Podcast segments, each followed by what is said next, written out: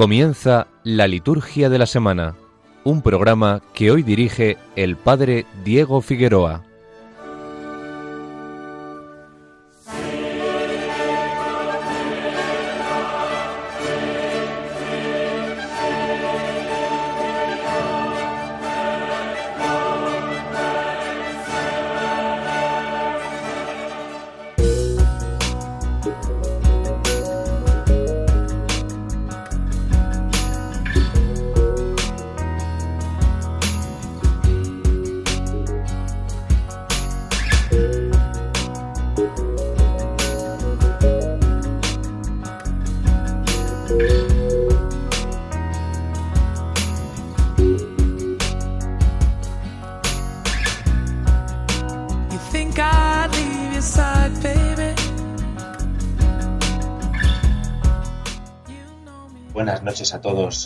Estamos en la liturgia de la semana. Bienvenidos a este programa en el que vamos a intentar acercar a vuestro lado, acercar con la enseñanza de la Iglesia cómo vivir esta quinta semana del tiempo de Cuaresma que estamos comenzando.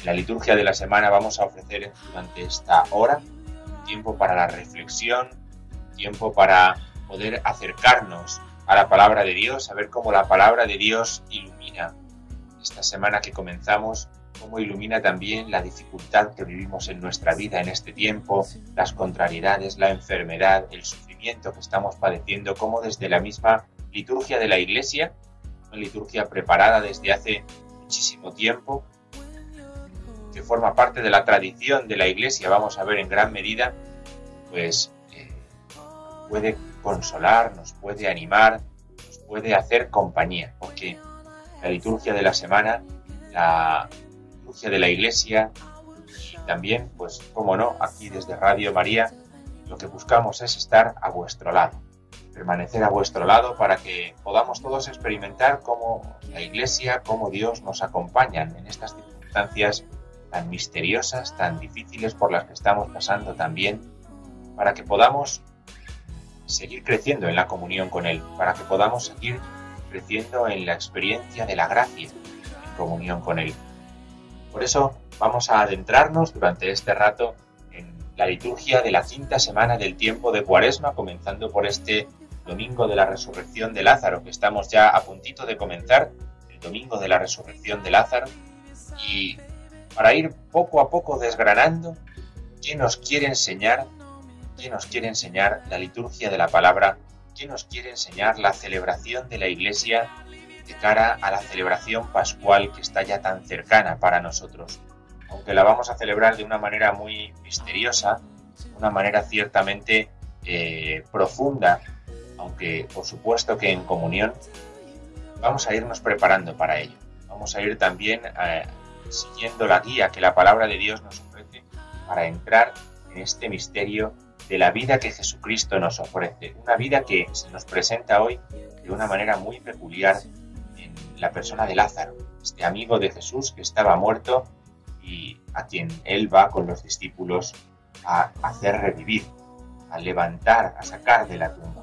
Vamos a comenzar, por lo tanto, eh, nuestro programa. Vamos a hacer, como siempre, primero un recorrido por la liturgia de la semana, lo que vamos a escuchar estos próximos días en la liturgia de la palabra, en la celebración de la misa, vamos a acercarnos un poco a ver cómo cada uno de estos días nos van metiendo, nos van metiendo en la celebración eh, pascual, nos van metiendo en el triduo pascual casi sin darnos cuenta de una manera pedagógica, sencilla, sutil.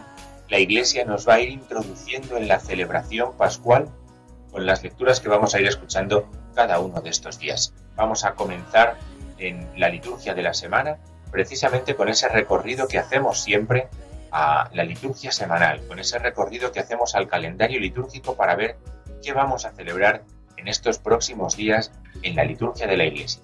Comenzamos aquí en la liturgia de la semana.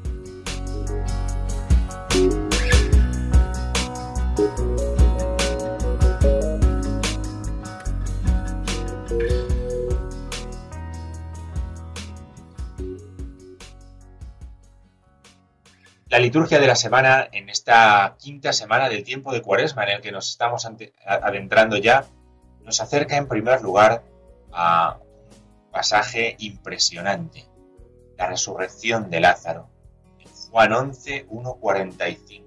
Este va a ser el Evangelio que vamos a escuchar en la misa de este quinto domingo de Cuaresma y sobre todo tiene que ser el que tengamos de fondo a lo largo de toda la semana porque en él Jesús se va a mostrar como la resurrección y la vida.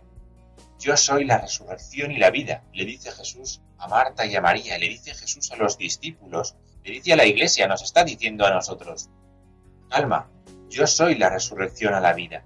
El que cree en mí no morirá para siempre. Esta advertencia que Jesús hace a los suyos en este Evangelio es fundamental también para nosotros en el tiempo que vivimos. Cristo es la vida eterna. Él tiene poder para levantar a los que han muerto, para levantarlos para una vida eterna, no una vida como la de Lázaro, sino para una vida eterna.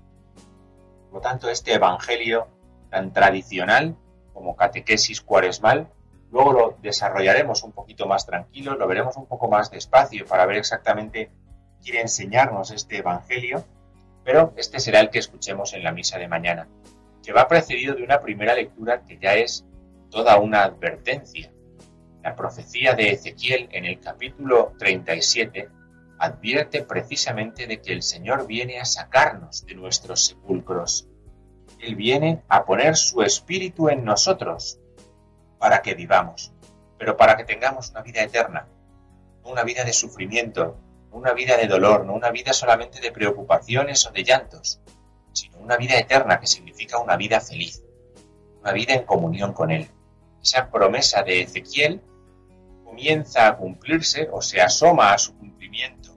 La resurrección de Lázaro, lo sabemos bien que Lázaro resucita para la muerte, revive, podríamos decir, pero pasará por la muerte, porque el primero que resucita para la vida eterna, el primogénito de entre los muertos, ese es Jesucristo. Vamos a escuchar a lo largo de esta eh, hora de, reflexión aquí en la liturgia de la semana, como eh, el Salmo 129 que vamos a escuchar en la misa de mañana domingo, eh, también lo vamos a ir encontrando. De profundis clamavi a te domine. Desde lo hondo clamé a ti, Señor. Desde lo hondo clamé a ti, Señor. Hondo es la muerte. La muerte. Allí donde el hombre no tiene poder sobre sí mismo y necesita que sea Dios mismo que venga a rescatarlo. Por eso el Salmo 129 nos ayuda también a entender esto mismo. ¿Cuál es la reacción del hombre cuando Jesús promete o cuando Dios promete ofrecer un espíritu de vida? La reacción nuestra es clamar al Señor porque sabemos que de Él viene la misericordia, de Él viene la redención copiosa. La redención copiosa. Esta es la promesa que se nos ofrece en el quinto domingo de Cuaresma para la Pascua, para que podamos entender qué es lo que nos espera en la vida eterna. La carta a los romanos, el capítulo 8, va a profundizar en la segunda lectura un poco más todavía en esta idea. El espíritu del que el espíritu que resucitó a Jesús entre los muertos habita en vosotros. Ese espíritu es el que nos hará vivir para siempre. podemos padecer enfermedad, podemos padecer soledad, podemos padecer tristeza, pecado, y la muerte se manifiesta de muchas formas en nuestra vida, nos rodea por todos lados. Sin embargo, nosotros hemos recibido, habita en nosotros el Espíritu que da la vida, la vida eterna, para que no desesperemos, para que no nos inquietemos, para que no perdamos la paz. Esto es lo que nosotros creemos y el quinto domingo de Cuaresma nos va a ayudar mucho, en gran medida, a poder afrontar así también las circunstancias actuales que estamos viendo. Bien, el quinto domingo de Cuaresma es también eh, el que tradicionalmente se, cubren las cruces en las iglesias. A lo mejor estamos acostumbrados a ver cómo en nuestra parroquia, en nuestro templo, el quinto domingo de Cuaresma se cubren las cruces. Comienza una semana que hemos llamado durante mucho tiempo Semana de Pasión, una preparación para la Semana Santa, y las cruces van a permanecer cubiertas ya hasta que sean desveladas el oficio del Viernes Santo, el oficio de la pasión del Señor. Este año vamos a vivir todo esto de una forma particular.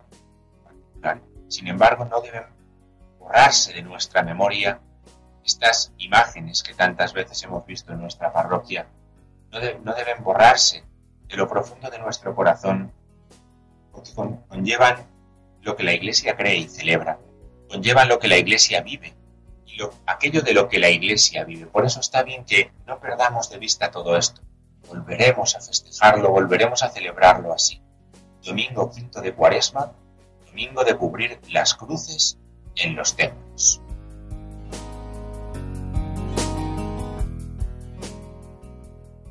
Si seguimos a lo largo de la semana, quinta de Cuaresma, pasamos al lunes de la quinta semana de Cuaresma, que será este próximo eh, lunes 30 de marzo. En él nos vamos a encontrar un personaje muy interesante. Daniel, eh, el personaje del que nos habla el libro de Daniel es Susana. Susana, aquella que siendo inocente es condenada a muerte y que cuando ya se da por segura su, muerte, se da por segura eh, la hora de su fin, ser rescatada eh, milagrosamente por un joven que aparece para hacer justicia. En Susana, la iglesia se contempla a ella misma, se contempla a ella misma, que cercana a su muerte por el pecado, va a ser rescatada por un joven inocente, por un joven por Jesucristo, que ciertamente él sí será sacrificado para nuestra salvación. El personaje de Susana se nos ofrece como un complemento el que escuchamos en el Evangelio. Juan 8, 1, 11. el Evangelio de Jesús con la mujer adúltera. La mujer adúltera, igual que Susana, aunque esta es pecadora, está cercana a su muerte, va a ser lapidada. Sin embargo, Jesús aparece para rescatarla. Eso es lo que él hace con la iglesia. Eso es lo que va a pasar en la Pascua. Eso es lo que va a suceder en la vigilia pascual. Eso es lo que ha sucedido en el misterio pascual de Cristo. Por eso, las lecturas de este lunes de la quinta semana de Cuaresma nos van a ir introduciendo en todo este misterio, nos van a ir introduciendo todo este misterio del Señor. El martes, martes de la quinta semana de Cuaresma, martes 31 de marzo, el martes la Iglesia nos va a ofrecer otro episodio de rescate milagroso, el episodio de la serpiente de bronce, el episodio en el que el pueblo de Israel en el libro de los números va atravesando el desierto y por su falta de fe es mordido por las serpientes. Es la serpiente de bronce Dios manda eh, construir a Moisés, la que hará que quienes la miren con fe puedan encontrar en ella su curación. Este pasaje se encuentra muy bien también eh, preparando que vamos a escuchar en el Evangelio, Juan 8. Cuando levantéis en lo alto al Hijo del Hombre, sabréis que igual que Moisés levantó la serpiente de bronce, así será levantado también el Hijo del Hombre. Sabréis que yo soy. Reconoceréis en mí a Dios y reconoceréis la salvación. Quien mire con fe al Hijo del Hombre, puesto como estandarte en lo alto de la cruz. Quien lo mire con fe, entonces podrá experimentar la salvación. Vemos cómo con los judíos, todos estos diálogos con los judíos, Jesús va preparando nuestra salvación mientras se va urdiendo un plan para su condenación. Así vamos a seguir toda la semana. El miércoles 1 de abril, miércoles 1 de abril, miércoles de la quinta semana de Cuaresma, la primera lectura nos va a presentar a esos tres jóvenes que son rescatados en el horno encendido que habían sido fieles a Dios. Un ángel es enviado para que esos tres jóvenes sean rescatados de las llamas del fuego. Ananías, Azarías, Misael, que los llamamos en la liturgia de las horas, o también con los nombres con los que aparecen en la Sagrada Escritura en las lecturas que vamos a escuchar. Sirac, Isaac y Abdenao. Estos tres jóvenes que son rescatados por un ángel en el que la tradición de la Iglesia ha visto siempre al Hijo de Dios, es el Hijo de Dios el que los salva de la muerte. Es el Hijo de Dios el que nos hace libres. Es el Hijo de Dios el que nos hace realmente libres. Incluso ante la inminente aparición de la muerte, incluso ante la amenaza más grande que podamos imaginar, el Hijo nos hace realmente libres porque está a nuestro lado para acompañarnos y darnos la salvación.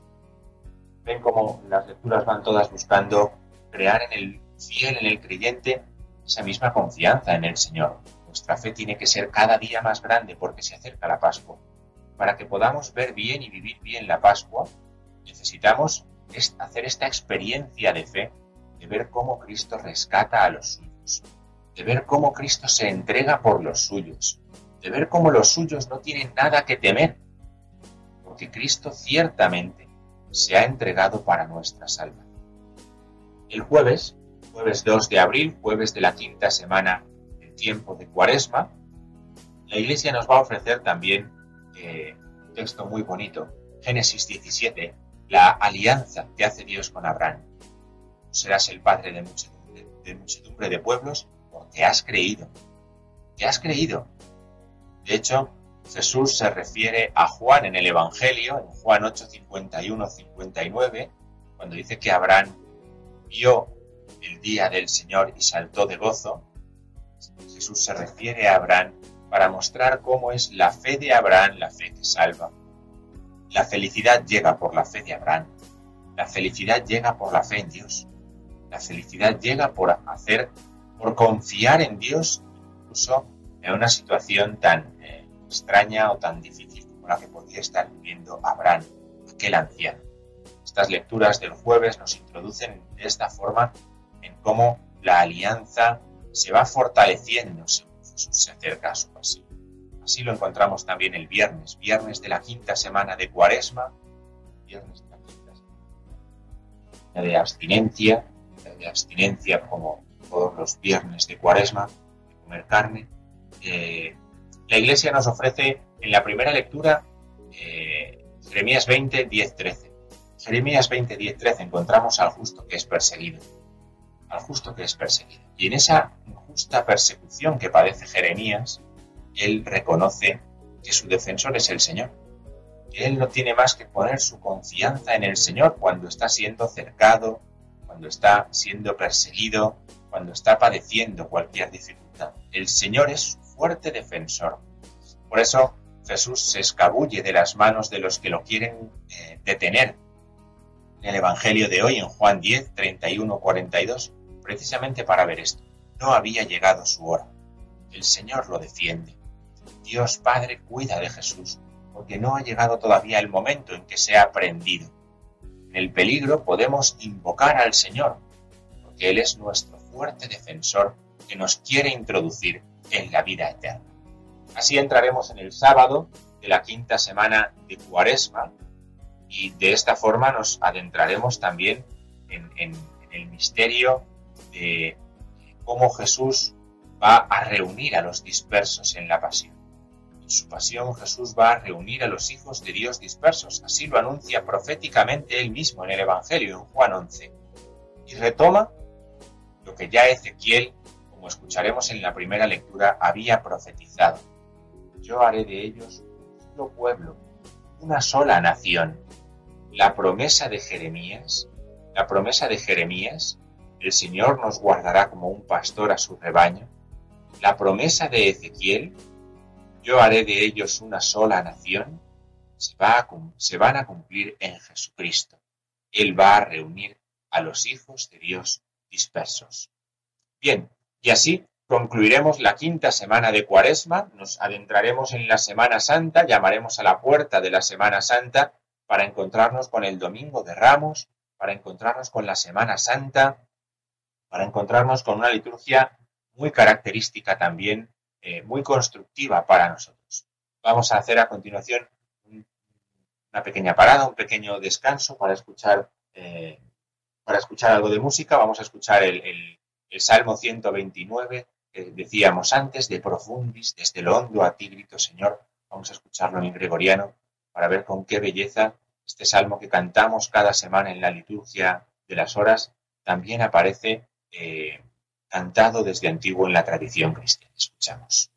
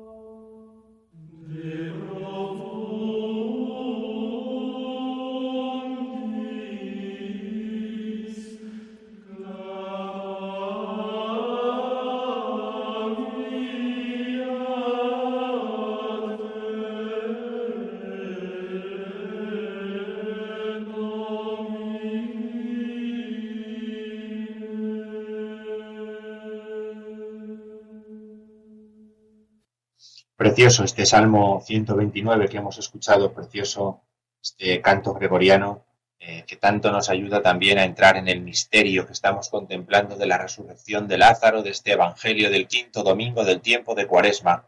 Vamos a profundizar un poquito más en este Evangelio. Lo hemos citado antes, cuando hemos hecho el recorrido por toda la liturgia de la semana, pero es un buen momento este para que nos detengamos a contemplar un poco más este pasaje de la resurrección de Lázaro que escuchamos como Evangelio del quinto domingo de Cuaresma. Lo primero que tenemos que tener en cuenta es que este es el tercero de tres grandes catequesis que la Iglesia ofrece previas a la vigilia pascual, previas a la noche santa en la que los que se habían preparado para ser bautizados durante la cuaresma recibían el bautismo. La primera catequesis era el Evangelio de la Samaritana, que escuchamos hace dos domingos. El domingo pasado escuchamos la curación del ciego de nacimiento y en este escuchamos la resurrección de Lázaro. Juan 4, Juan 9 y Juan 11. Estos tres pasajes, estos tres pasajes evangélicos, nos ayudan a tomar conciencia de que nos encaminamos a una celebración pascual que es lo mismo que decir una celebración bautismal en este sentido. Hoy escuchamos en el Evangelio, tu hermano resucitará. Esto es lo que eh, Jesús dice en el Evangelio refiriéndose a Lázaro, tu hermano resucitará. Y las hermanas de Lázaro que escuchan esto, lo único que pueden hacer es quedarse pues, pasmadas o quedarse quietas mirando, ¿no? Contemplando lo que Jesús hace. Pero mm, la Iglesia, cuando pone estos, estas palabras del Señor en, labios del diácono, del, sacerdote que proclama el Evangelio, la Iglesia cuando nos ofrece estas, este versículo el Evangelio de hoy, nos está haciendo una advertencia mayor también la Iglesia se dirige al catecúmeno.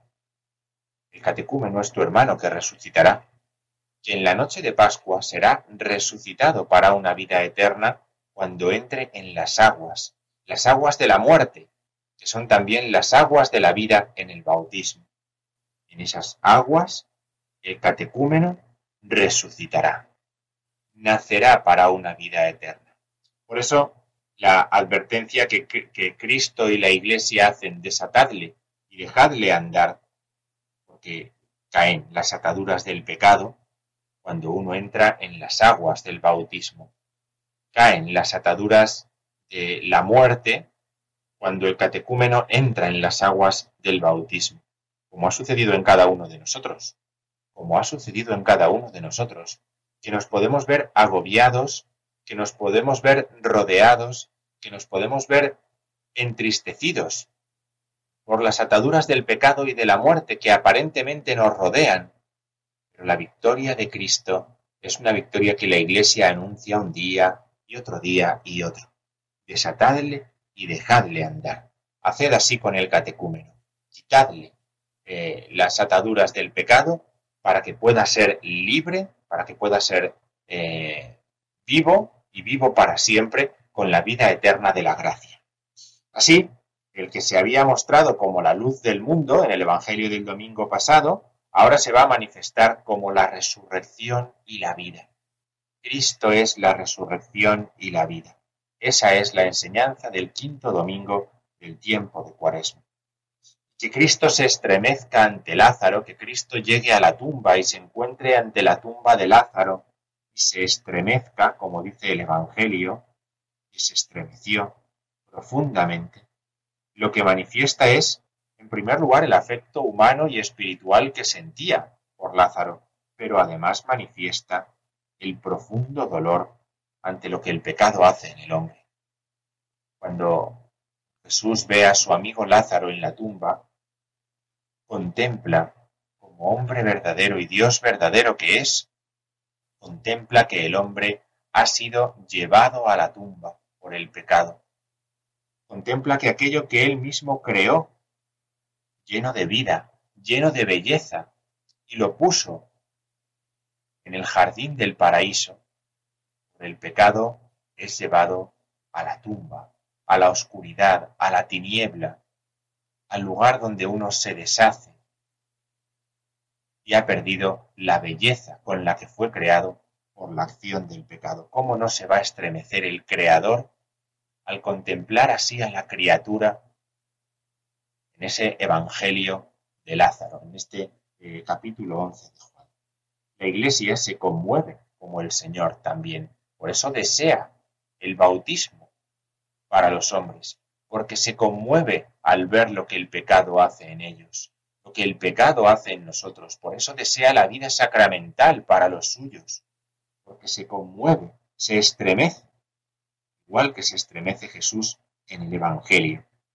Por eso la Iglesia no deja de celebrar y de anunciar los sacramentos, aunque eh, accidentalmente o, pasajeramente no podamos recibirlos todos físicamente. Sin embargo, no nos deja de dar ese alimento por medio de aquellos a los que ha preparado, a los que ha consagrado para ello. Y nosotros seguimos recibiendo en el cuerpo de Cristo la gracia que nos saca de la tumba, la gracia que nos saca del sepulcro, la gracia que nos saca de la muerte, la gracia que nos saca del pecado. Este Evangelio de Lázaro nos ayuda de una manera preciosa a afrontar el tiempo que nosotros también estamos viviendo.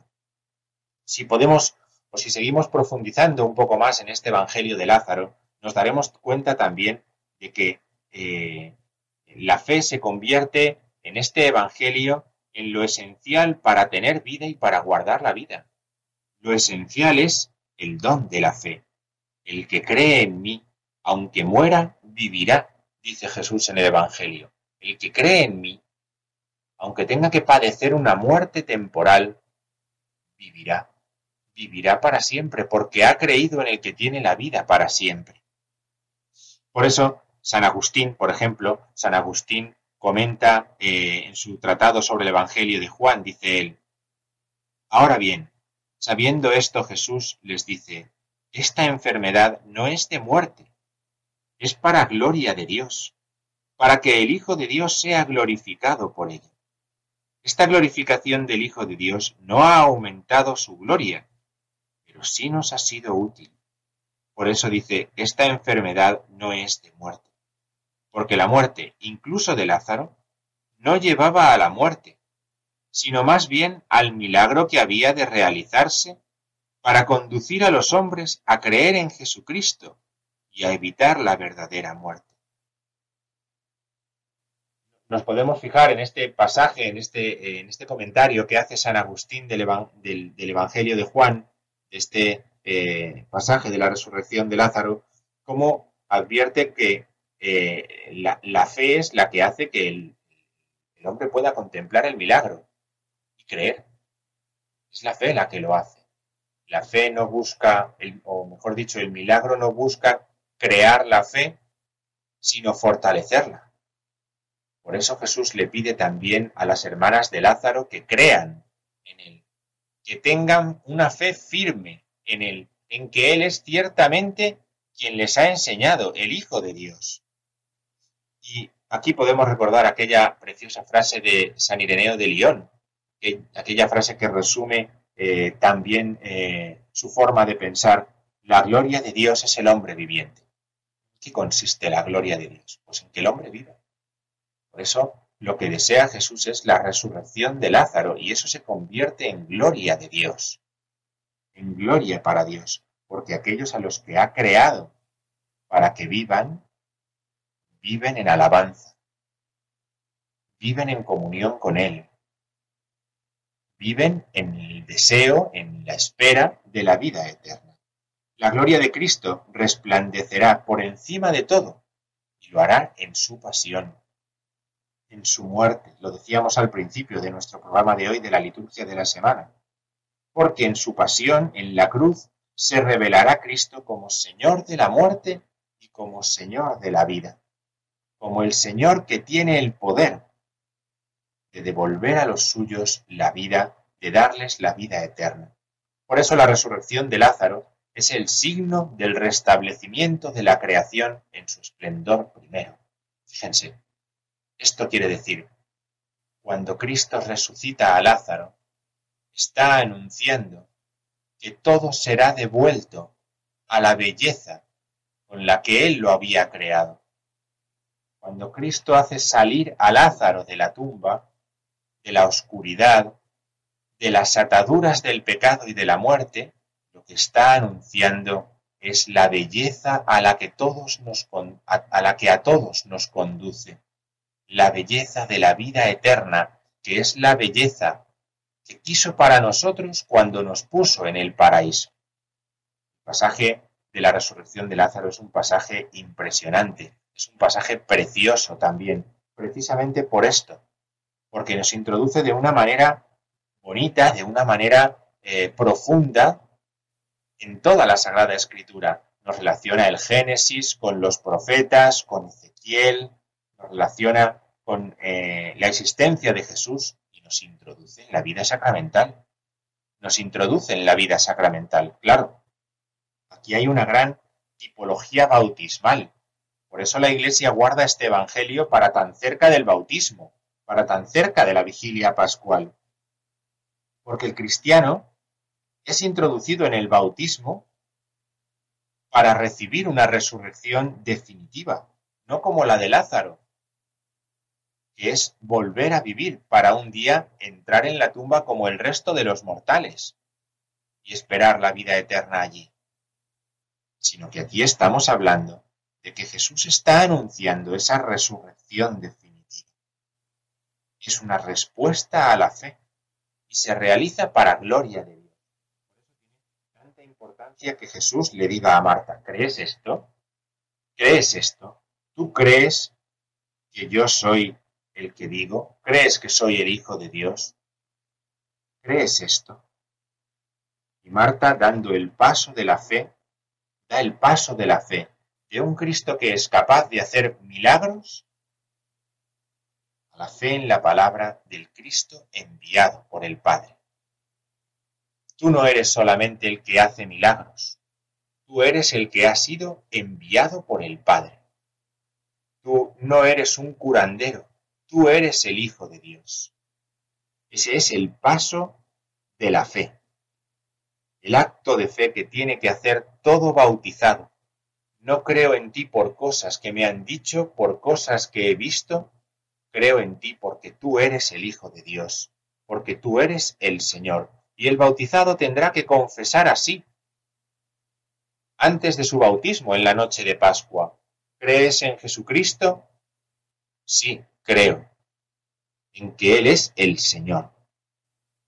Marta verá la gloria de Dios si confiesa que cree en el Hijo de Dios y así también nos sucederá a nosotros, que comenzaremos a pasar, comenzamos a pasar así hacia la vida eterna, hacia nuestra vida eterna, cada día, cada día, de la forma que sea, en el momento en el que nos encontremos, en las circunstancias que nos está tocando vivir en este tiempo, somos invitados a responder como Marta a esa pregunta de Jesús. ¿Crees esto? Sí, Señor, yo creo que tú eres el que tenía que venir. Creo que tú eres el que tenía que venir. No creo solamente en una curación temporal, no creo solamente que le puedas devolver la vida a mi hermano Lázaro y sacarlo de la tumba, sino que creo que eres el Mesías, el que da la vida eterna, incluso al que ha perdido esta vida, incluso al que ha muerto. Es más, que te sirves de esta muerte para conducir a la vida eterna. El pasaje, bien, el pasaje de la resurrección de Lázaro, como vemos, está lleno de implicaciones y nos ofrece gran cantidad de motivos para la reflexión. Vamos a escuchar un poquito de música, eh, hacemos una parada para escuchar un poquito de música y continuamos con nuestro programa en la liturgia de la semana en este sábado 28 de marzo de 2020, entrando ya en el quinto domingo de Cuaresma. Escuchamos un poquito de música.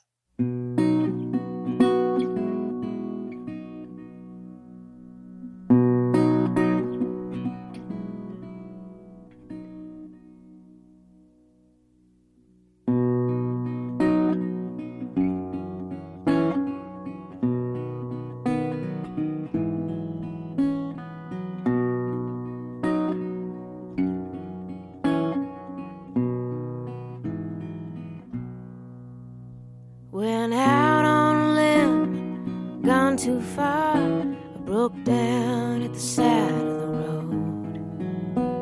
Stranded at the outskirts, and the sun's creeping up. Baby's in the backseat, still fast asleep, dreaming of better days. I don't wanna call you, but you're all I have to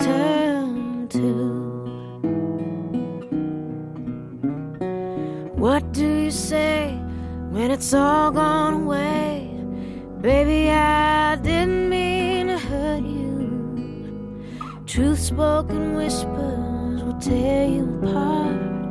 No matter how hard you resisted, it never rains when you want it to. Estupendo esto que acabamos de escuchar también de Nora Jones. Vamos a, vamos a entrar en una tercera parte, tercera parte de nuestro programa de la liturgia de la semana, donde seguimos a vuestro lado, acompañándoos en esta hora de reflexión sobre la liturgia de la semana, para acercarnos a un tema más general. Ya nos hemos acercado mucho a este quinto domingo de Cuaresma, en el que estamos entrando en estas primeras horas de este quinto domingo de Cuaresma, y en esta quinta semana de Cuaresma, quería que nos acercáramos durante unos minutos al menos a hacer una reflexión importante que el magisterio de la Iglesia, en el Vaticano II, también en la ordenación general de la liturgia de las horas y en algunos otros documentos, en Laudis Canticum de Pablo VI, también encontramos, y es la importancia que tiene la relación entre la Eucaristía y la liturgia de las horas. ¿Por qué acercarnos a esto en este eh, momento concreto que parece que no tiene mucho que ver con las lecturas o con la liturgia de este quinto domingo de Cuaresma? Pues porque en este momento, por la situación de pandemia en la que estamos viviendo, hay muchas, eh, eh, muchísimos lugares en los que ya no se puede ir a misa. Prácticamente la totalidad de las parroquias de las diócesis han decidido que no se celebre públicamente la misa y por lo tanto las iglesias eh, están cerradas, solamente los sacerdotes celebran en ellas la Eucaristía y sí que podemos aportar una palabra desde la eh, reflexión de la Iglesia, desde cómo la Iglesia entiende también la Eucaristía y cómo entiende eh, la liturgia, pues para iluminar eh, esa carencia, esa pobreza, que nosotros ciertamente es una pobreza que tenemos, que todos los miembros de la Iglesia no puedan estar recibiendo en estos momentos la Eucaristía, incluso en un momento en el que tanto podría confortar a, tantos enfermos, a tantos que se tienen que quedar en su casa en estos momentos.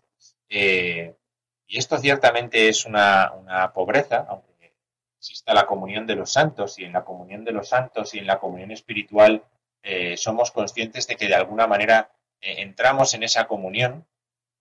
Existe otro elemento más que a lo mejor se ha hablado menos de él en estos días y que conviene tener en cuenta también porque son armas, armas que la Iglesia tiene y que está bien que emplee, que debe emplear, ¿eh? pues uno de esos, una de esas armas es la liturgia de las horas.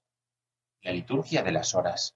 La importancia que tiene la oración de laudes por la mañana, que tiene la oración de vísperas por la tarde, al caer la tarde.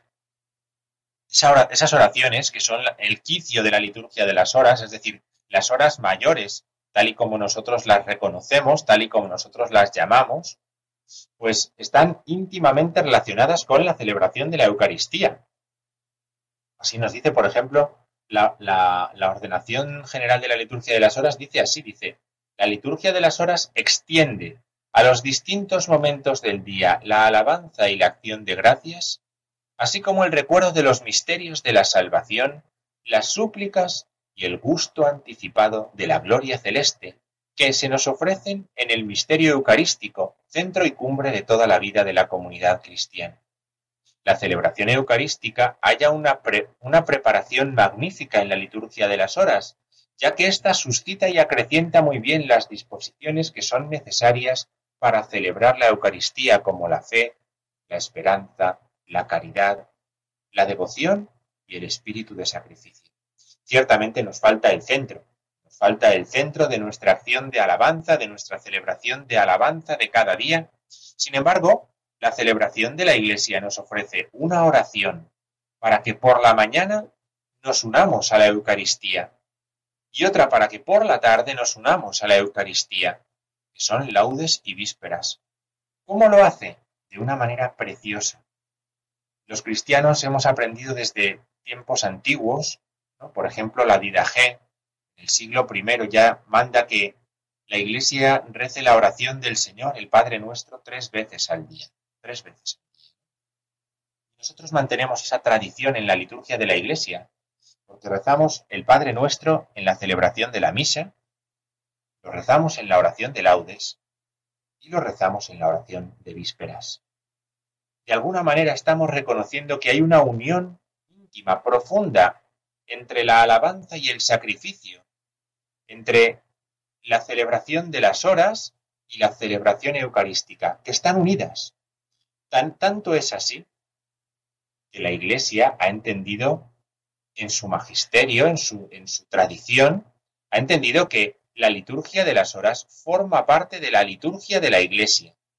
La liturgia de las horas forma parte de la liturgia de la Iglesia. Es la manera de decir que la liturgia de las horas concede la gracia.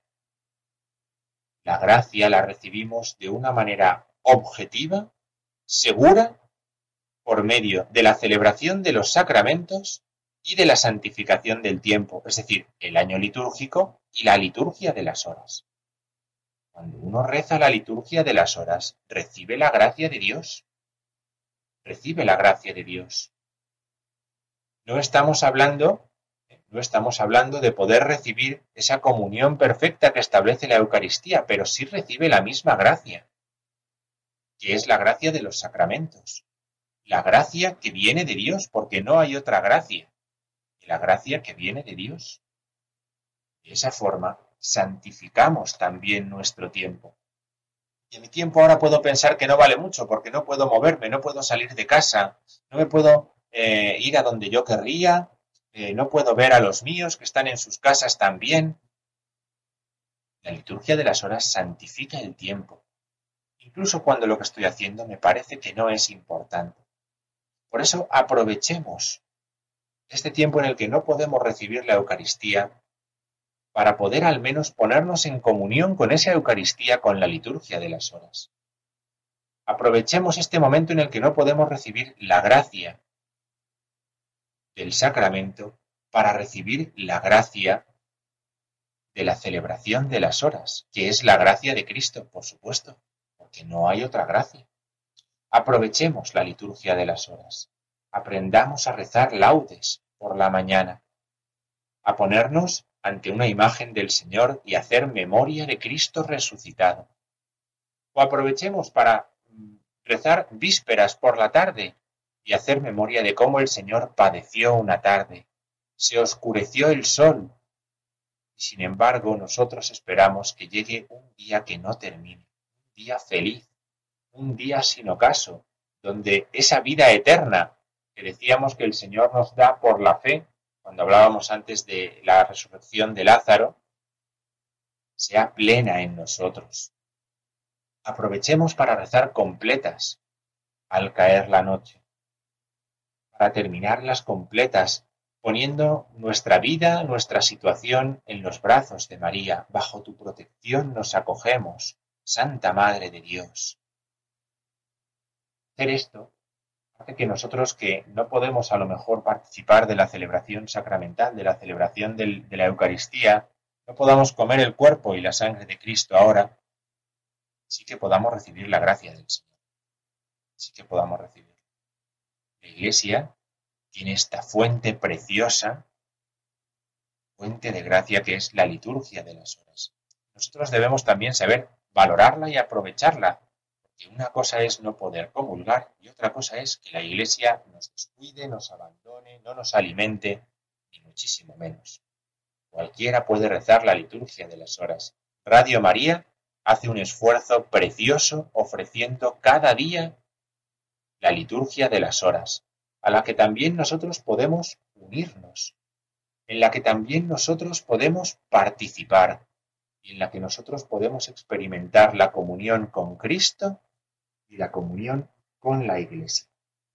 Bien, vamos a ir eh, terminando nuestro programa, vamos a escuchar un poquito más de música, vamos a volver a escuchar el Salmo 129 de Profundis Clamavia Te Domine. Lo vamos a escuchar ahora en inglés, cantado por eh, el coro de los niños del King's College de Cambridge. Vamos a escuchar esta, esta otra versión de ese Salmo 129 y después eh, nos despedimos porque se nos está acabando eh, esta hora de programa de la liturgia de la semana.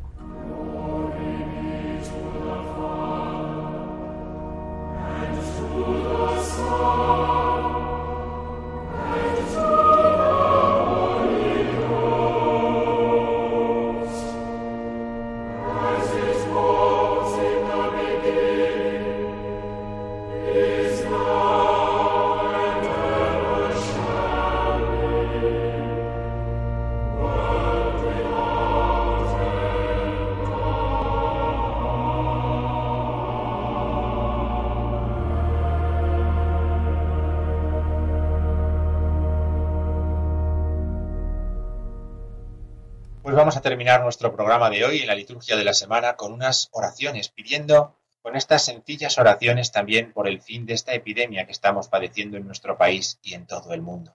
Oremos en primer lugar por todos los enfermos que han sido infectados por el virus, para que recuperen la salud, y por sus familiares para que estando cercanos no pierdan la calma.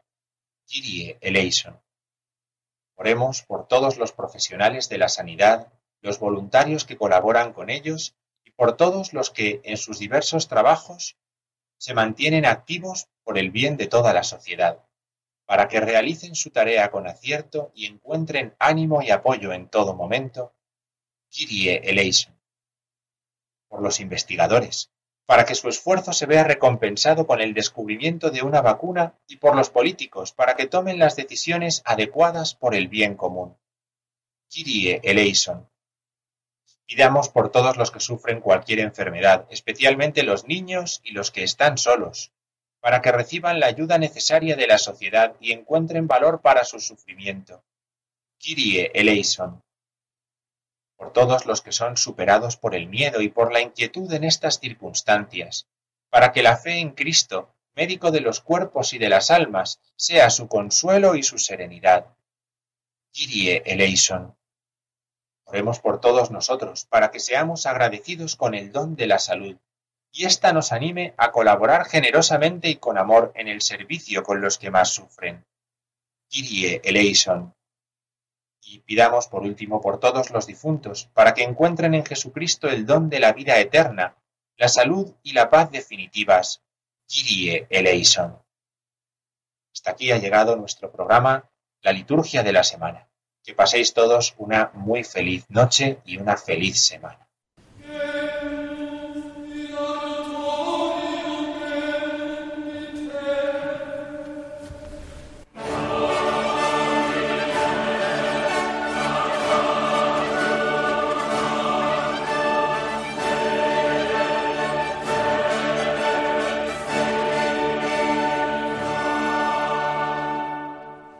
Han escuchado La Liturgia de la Semana, un programa que hoy ha dirigido el Padre Diego Figueroa.